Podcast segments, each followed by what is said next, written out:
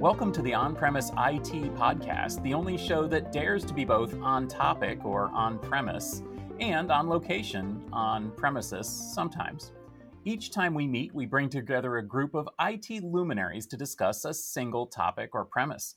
In this episode, sponsored by Hammerspace, we'll be discussing uh, hybrid cloud storage and specifically the question of whether or not real hybrid cloud storage even exists. But before we get to that premise, let's quickly meet who's on the panel today. Hi, I'm Enrico Signoretti. I'm lead storage analyst for uh, GigaOm.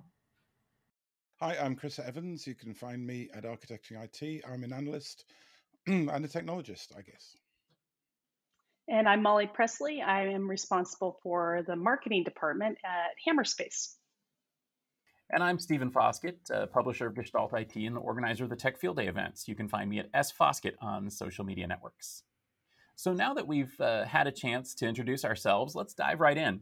All of us are pretty up to date on storage, uh, by all means. All three of you I've known for quite a while in the storage industry. And of course, all of us are deeply interested in cloud storage.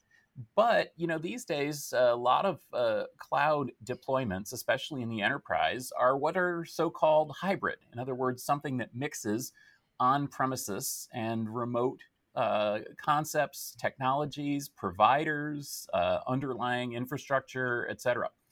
Um, just to get us kicked in uh, here on this topic, Molly, maybe we'll start with you talking a little bit about what is uh, hybrid cloud storage to you. You know, it's an interesting question because we've talked about it for a long time, ever since the advent of the cloud came about.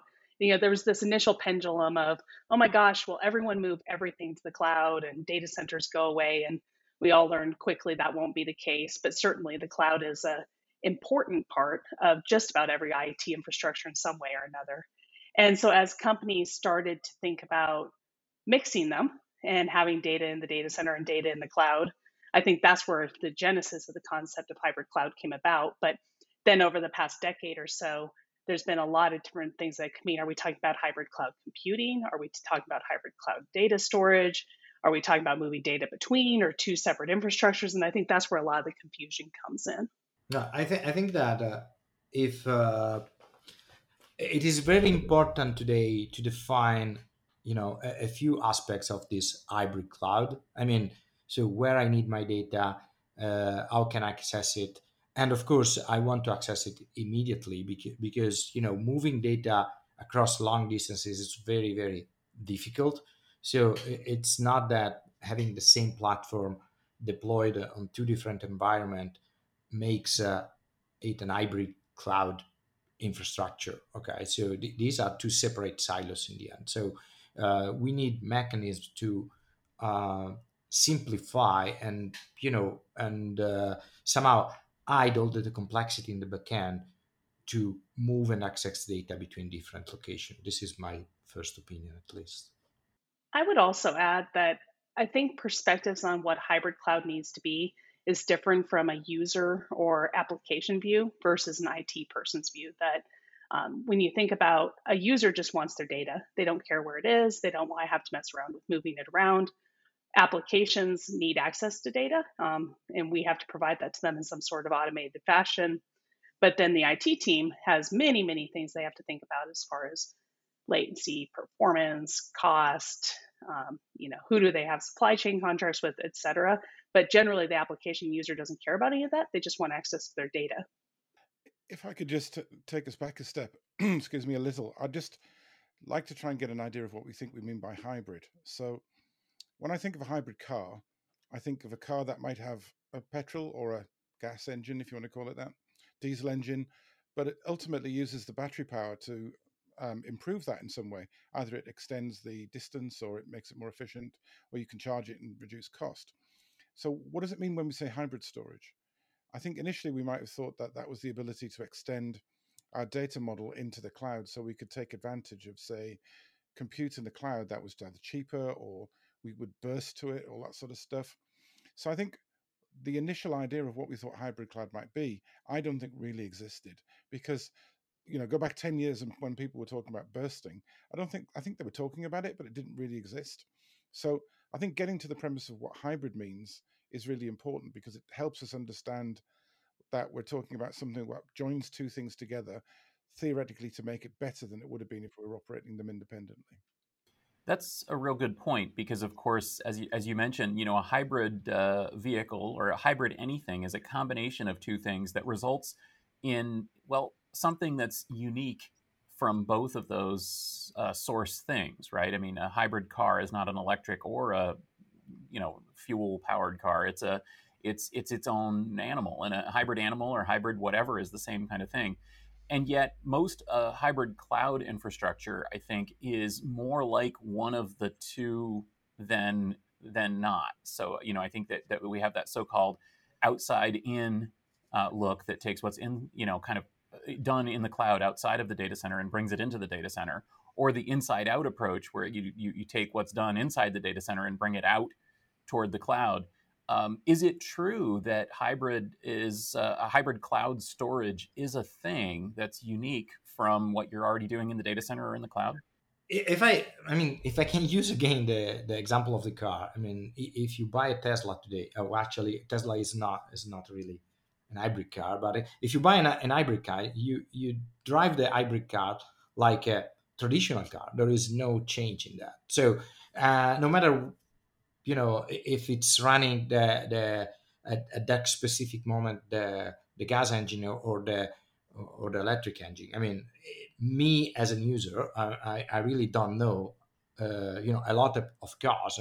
I need the basic. My, my wife is the same. So we just turn the key and start, uh, you know, riding this car. So for many users, it has to be the same. I mean, no matter you know how we use the car and how far we go with this car or whatever. We don't want to think about too much about the uh, layer underneath. And this is actually what many many uh, enterprises are asking. So they are asking uh, to build something that goes beyond the traditional storage. So uh, the, the, traditional storage on premise is made of components and uh, and they want a, a, model where they have the same interfaces, the same protocols, the same uh, uh, the same everything, including the same data, available everywhere. So th- that's that's the point. Probably now, yes, uh, to the point of you know when Chris was talking about the first idea we had of hybrid was to move data in the backend depending on you know cost needs or you know tiering and stuff. That's true now probably we are a step, um, you know, a step further in this development of the hybrid cloud. So where we have a, a layer on top that is common to uh, to different environments, and then underneath there is, or there are engines or whatever that move data and and uh, you know create all these links where they are necessary so that uh, you have this transparency I kind of like how I like this analogy to the hybrid vehicle, and I think the way Chris articulated of you want the best of both technologies, but kind of integrate it all in one where it's easy to do. And then, as Enrico talks about, people want the same interfaces and things to be the same. I agree with that too, but where I think hybrid cloud has not really realized the true goal of what people want is just because I have an NFS interface, for example, and it's the same version of NFS everywhere, if I have to have my applications connect to 10 different NFS interfaces, and when the data is moved from one storage environment to another, um, just having NFS is not enough. It's really like that idea of I want to just have to connect my application to NFS one time. And like Enrico said, have one copy of data no matter where it's stored that really people wanted. But it's turned out that that's not really how hybrid cloud, at least initially, came about. I think I'd like to see um, abstraction of the underlying interfaces, and I think that is really important because Enrico's already highlighted why that would make sense from you know APIs and provisioning and all the rest of it. But then we've got the whole challenge around things like uh, cost, cost model, understanding how to move data around physically, which is extremely hard because of something called the you know the speed of light, uh, data inertia, whatever you want to call it.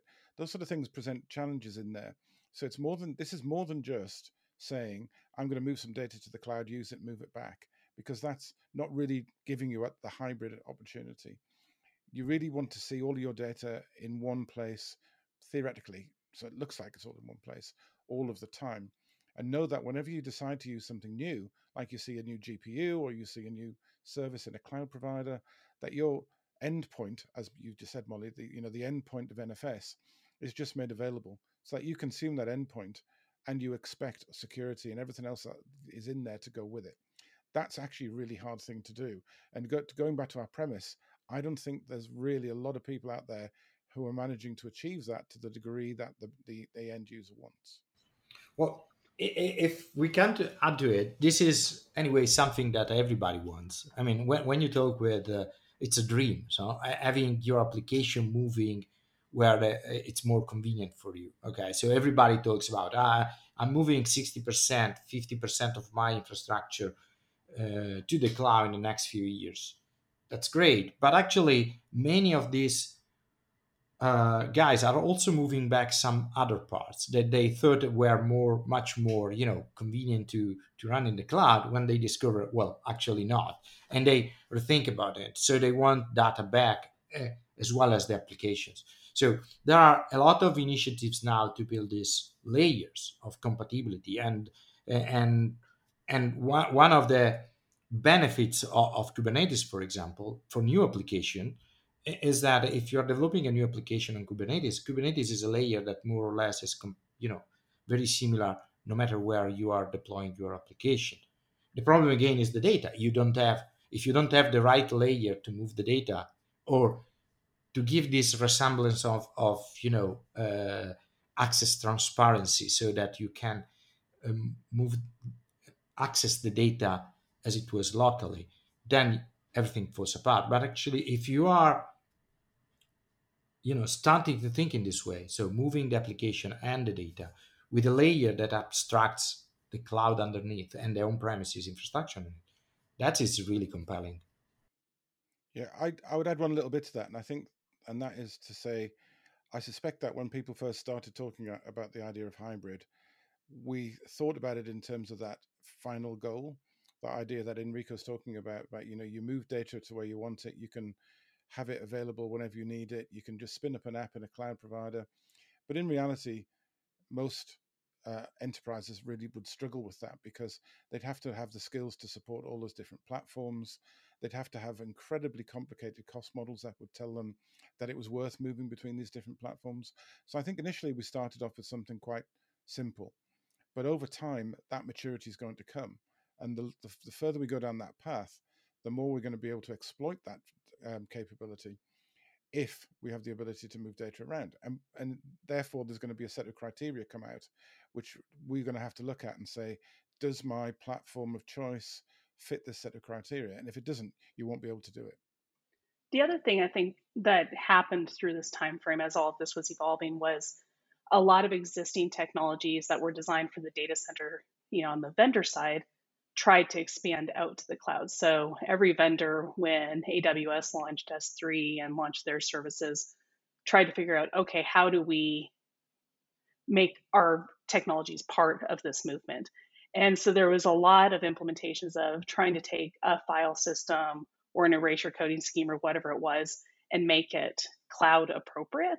But that led to a lot of things that were is only isolated vendor to vendor. You couldn't use other technologies, or when it was time to use other technologies, it was a data migration, not a data extension. So I think part of it also was through this evolution, newer technologies over the last decade have started to be developed to help accomplish what really this goal has been that we've been talking about, um, where initially it was really just placing data center technologies in a place where they weren't initially designed for.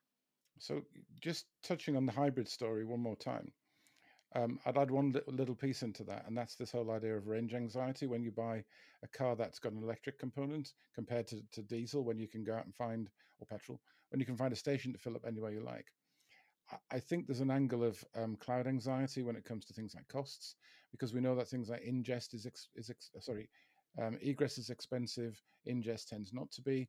So there's another layer on top of this that, that needs there needs to be technology that can actually look at the cloud and say how do we optimize where we place our physical data versus the virtual implementation of that to make sure that we don't suddenly get that horrible shock when the bill comes through because somebody who didn't need to know the technical details under the cover decided to move a few petabytes out somewhere else to do some experiment. You know, that's the sort of thing that we're going to have to see built into the solutions. And the, the question is, you know, I guess uh, our discussion is, are we there yet? You know, how far down that route are we?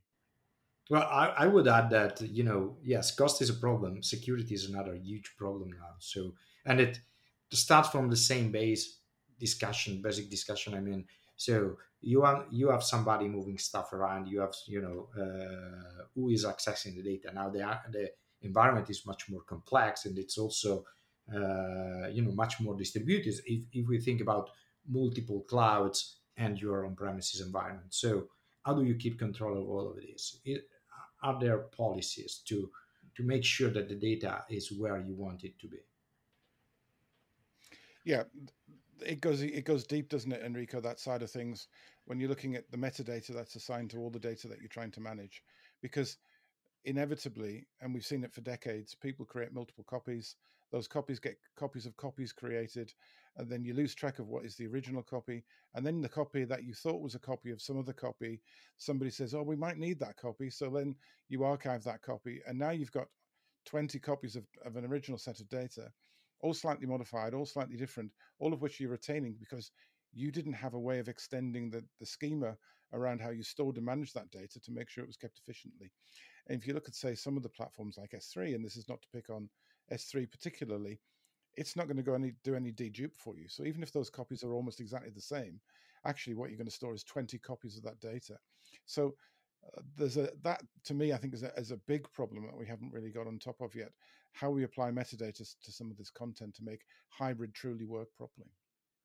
You know, just one of the experiences I've seen on this side from thinking from the business and application user side was you think about this copy proliferation and there's a lot of costs and compliance and things associated with it but um, there was a article i read about a manufacturer of airplanes who through this process what ended up happening is they didn't actually know which was the gold copy and they began to build parts on the incorrect copy and they didn't fit when the time came you know? So there's a business problem of not knowing which is your master gold copy of data as well as an it problem around you know cost and complexity and all of those other pieces.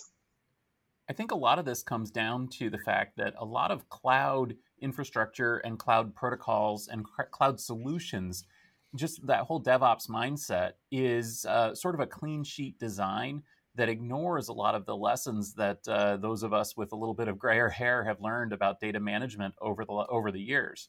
And so it makes a lot of sense. I mean an object store you know cloud object store protocols make a ton of sense, except that enterprise uh, data management has tried to solve these problems many different ways in the past and has found that they need, um, well, things like deduplication and you know sort of uh, different uh, versions and so on. Now, a lot of that can be implemented using cloud protocols. And in fact, cloud protocols and object stores may actually be a better solution for implementing those long desired enterprise goals than file systems or certainly than block storage. But that doesn't mean that they're part of the platform. And I think that this is another one of the, those those things because you know to to bang on the uh, hybrid car metaphor once again the best thing about you know like a hybrid car like the Toyota Prius or something is that you just take it and drive it like a car and it just works better you don't have to learn about it. In fact, the more you try to learn about it, the worse it's going to work. You really just want to drive it, and that it just works. Mm-hmm. And, and that ideally would be where we were going with hybrid cloud. But I want to come back to Molly here and um, and and think about Hammerspace because you know it, it's surprising maybe to some people that we would be coming with this premise with you because don't y'all make hybrid cloud storage? you know, um, we do, and we intentionally don't call it that because of this confusion that we've all talked about. That if we came out with yet another hybrid cloud storage or hybrid, you know, people would say, okay, well, we have many of those. Wouldn't realize that there's something different. And so the term that we've been using is global data environment. And more that that's a goal of what people want is to have this global data environment where you can just connect users into a namespace to an NFS mount point, SMB, whatever it is. And from a user and application perspective, that happens once. And they can see all of their organization's data, no matter where it sits an object store, a NetApp filer, a Pure Storage array, you know, whatever it is, different Azure services. And the goal of this is to create this environment where IT can manage everything underneath that namespace the cost, how many copies do I need? Do they need to be located across fault lines for DR? That can be IT decisions that are done separate from the users who just can connect to this data environment. You set a policy once on what which data can they see, and then from there they just do their work. And um, it's a really tough technology to build, and we've had the luxury of Hammerspace started building this technology after hybrid cloud was launched in the market, and we're able to take a look at okay, what do users really want, and how is it really working? And they built the, the technology from scratch to do that. Um, versus having something that they had to modify, which there's nothing wrong with modifying, but we were we were able to build this from scratch to meet the needs of what is the goal of a hybrid environment, um, and try to make it such that that we have a technology that meets the problems that have been difficult, like a global namespace, which is across different storage services, different storage vendors. You know, the t- applications that can just run. And if you want that new application in the cloud, but your data sits in the data center, it's easy for that application to connect to it. So we definitely designed around the goals of a hybrid environment, but have a new approach in how to meet some of these challenges. I'd be interested to see, you know, Enrico and Chris. We, I of course always am a little bit, um, you know, biased because of the company I work for. But from your perspectives, what are your thoughts on how do we solve these problems? Well, in general, I think that uh, uh, every good hybrid cloud solution has to think along the line that you know data is distributed underneath anyway. There is need a lot of data management that is usually not provided by uh, many solutions in the market. I mean, uh, so where data is, has to be positioned, visibility, etc. Also, this is really necessary to improve the security of this solution. So, in general, you know, the abstraction is necessary to give this uh, user experience that is consistent across any cloud, and also data access that is consistent across any cloud and underneath yes I, I, I, probably need to use you know native uh, uh, native you know storage capacity like uh, in many cases it's useless to go and say i want to install an additional component on, on that cloud when for capacity raw capacity you have maybe s3 is good enough or maybe another storage resource that that becomes your hardware in the end and uh, so from this point of view, it's really interesting to see that you know the need is there. Company wants to have access of of their data from different clouds, on premises, and everything. Uh, but really, we are starting only now to see the first set of solutions that really make a difference, uh, especially from day one, day two, when when it's you know you start really deploying the application and you really need to you know to execute on on this strategy of moving application and data around yeah i think go back to that expression that people use quite regularly um, and that's own the data and rent the cloud. So you know that that disaggregation of your data from compute so that you can exploit the best of all the different cloud platforms including what might be your own data center cloud if you like. I, and i think from a solution we need a number of different layers. At the bottom layer we need efficient storage management. So the use of actual physical resources, whether they're in the cloud, whether they're in uh, the on-prem data center, and it needs to be to the level where it's abstracted away enough to allow you to move physical data around and optimize on that platform. We could we could spend an entire podcast talking about how that could work or what that should be, but you know we don't really need to do that. Next layer up, you really want to start um, thinking about metadata, and every piece of data you've got in there needs to have metadata associated with it so that you can actually do the next piece, which is apply policy. Because if you don't have the metadata and an understanding of what the content relates to, you can't apply policy at a business level. And at that point, you totally abstract away from the need to understand the, the infrastructure. And now you're applying policy to meet the business needs. So the business says, I want this data here, I want to use it this purpose. You give them that ability. Overarching all of that, I think, in the modern environment are standard things like performance, cost, all of those aspects you still need to deal with.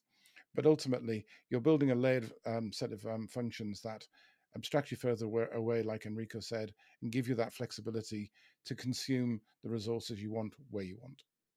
I think those are interesting perspectives, and I'm glad you brought up metadata, Chris. One of the things we talked about throughout this conversation was it's tough to move data. How do you even move, you know, that petabyte and those types of things? And one of the great things about metadata is it's also light. It's very small and it's easy to move around or make available in multiple places without having to solve that data movement problem. And I think that's a great part of the solution. Um, like you said, we could talk about this for hours, but the other piece that I would just add is, um, you know, the concept of making this as open and standards based as possible, so that everybody can use that same interface. Everybody can, you know, that once you set up these environments, you don't have to go down a lot of proprietary paths to connect, to move, to find the metadata um, standards are not don't exist, and we've all talked about them forever. And you know that will make things a lot easier for the customers too. That if in this hybrid environment everybody's playing by the same playbook, that they'll be much more successful in these hybrid strategies as well. Would be my thought. If I can just come back on the metadata question very quickly, um, I think when we look at the cloud, the cloud gives us the ability to create stuff, build stuff so dynamically and so quickly you know a team can take a credit credit card, go and build up a Kubernetes cluster, test something, deal with it, finish it, chop it, throw it away.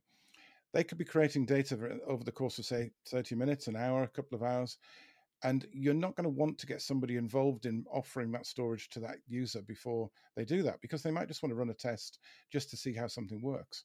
But what you do want to do is, if they then say, I need to keep that data until next month because that might be quite relevant to me, you need tagging, you need metadata that says who did that, who created it, when was it created, what platform, so that if you need to go back and find that for them, or you need to then archive it or just delete it at some point, you can do that in a much more automated fashion. It's those sort of things I see metadata being really useful, Molly. Well, thank you very much for this wonderful discussion. It's really been thought provoking. Before we go, uh, where can we connect with each of you and follow your thoughts on, on these topics? Yes, it's easy. Uh, you can connect with me by following uh, uh my work on gigaom.com or just by searching my name on Google. It's easier than finding all the social media links that uh, uh, I have to share. And and by the way, we are going to have a new version of our Cloud File Systems report ready in uh, next month. Okay, I recommend you don't bother searching me uh, my name on um, social media because you'll find too many other people of similar names. So if you want to find me on Twitter, it's Chris M Evans. If you want to look at content and stuff I've written, just go to architecting.it and you'll find loads of stuff there. And I, and actually, I'll put up a separate link on the homepage which will allow you to find all of the data mobility and other things that we've been talking about today. And then on the Hammerspace side, of course, our corporate website is just hammerspace.com. A few things I might point you to, though. Our blog, which is hammerspace.com slash blog, talks a lot about a lot of our perspectives on this evolving way that people need to use their data to meet their business and innovation challenges. Um, if you check out our YouTube page for Hammerspace, you'll also see a lot of videos about the technical integrations we've done. And I bring that up because often IT uh, has a lot of work that they do to put these kinds of environments in place but the users are work, used to working with their own sets of tools and workflow management whether it's asset managers or things like that. And you can see how hammerspace is integrating with the upstream applications to make the data the metadata movement um, all integrated with the tools that the applications and users are accustomed to and as for me, you'll find me at gestaltit.com as well as hosting the Tech Field Day events. And uh, speaking of Tech Field Day, I will point out as well that Hammerspace has presented a lot of great technical content. So if you Google Hammerspace and Tech Field Day, you'll find lots of great videos of uh, with a deep dive into the technology we've been discussing. So thank you very much for joining us for this episode of the On Premise IT podcast. If you enjoyed this episode, please do uh, give us a subscription and a rating and a review in your favorite podcast application. And uh, please do share this show with your friends. This podcast was brought to you by our friends at Hammerspace, as well as GestaltIT.com, your home for IT coverage from across the enterprise. For show notes and more episodes, go to GestaltIT.com slash podcast.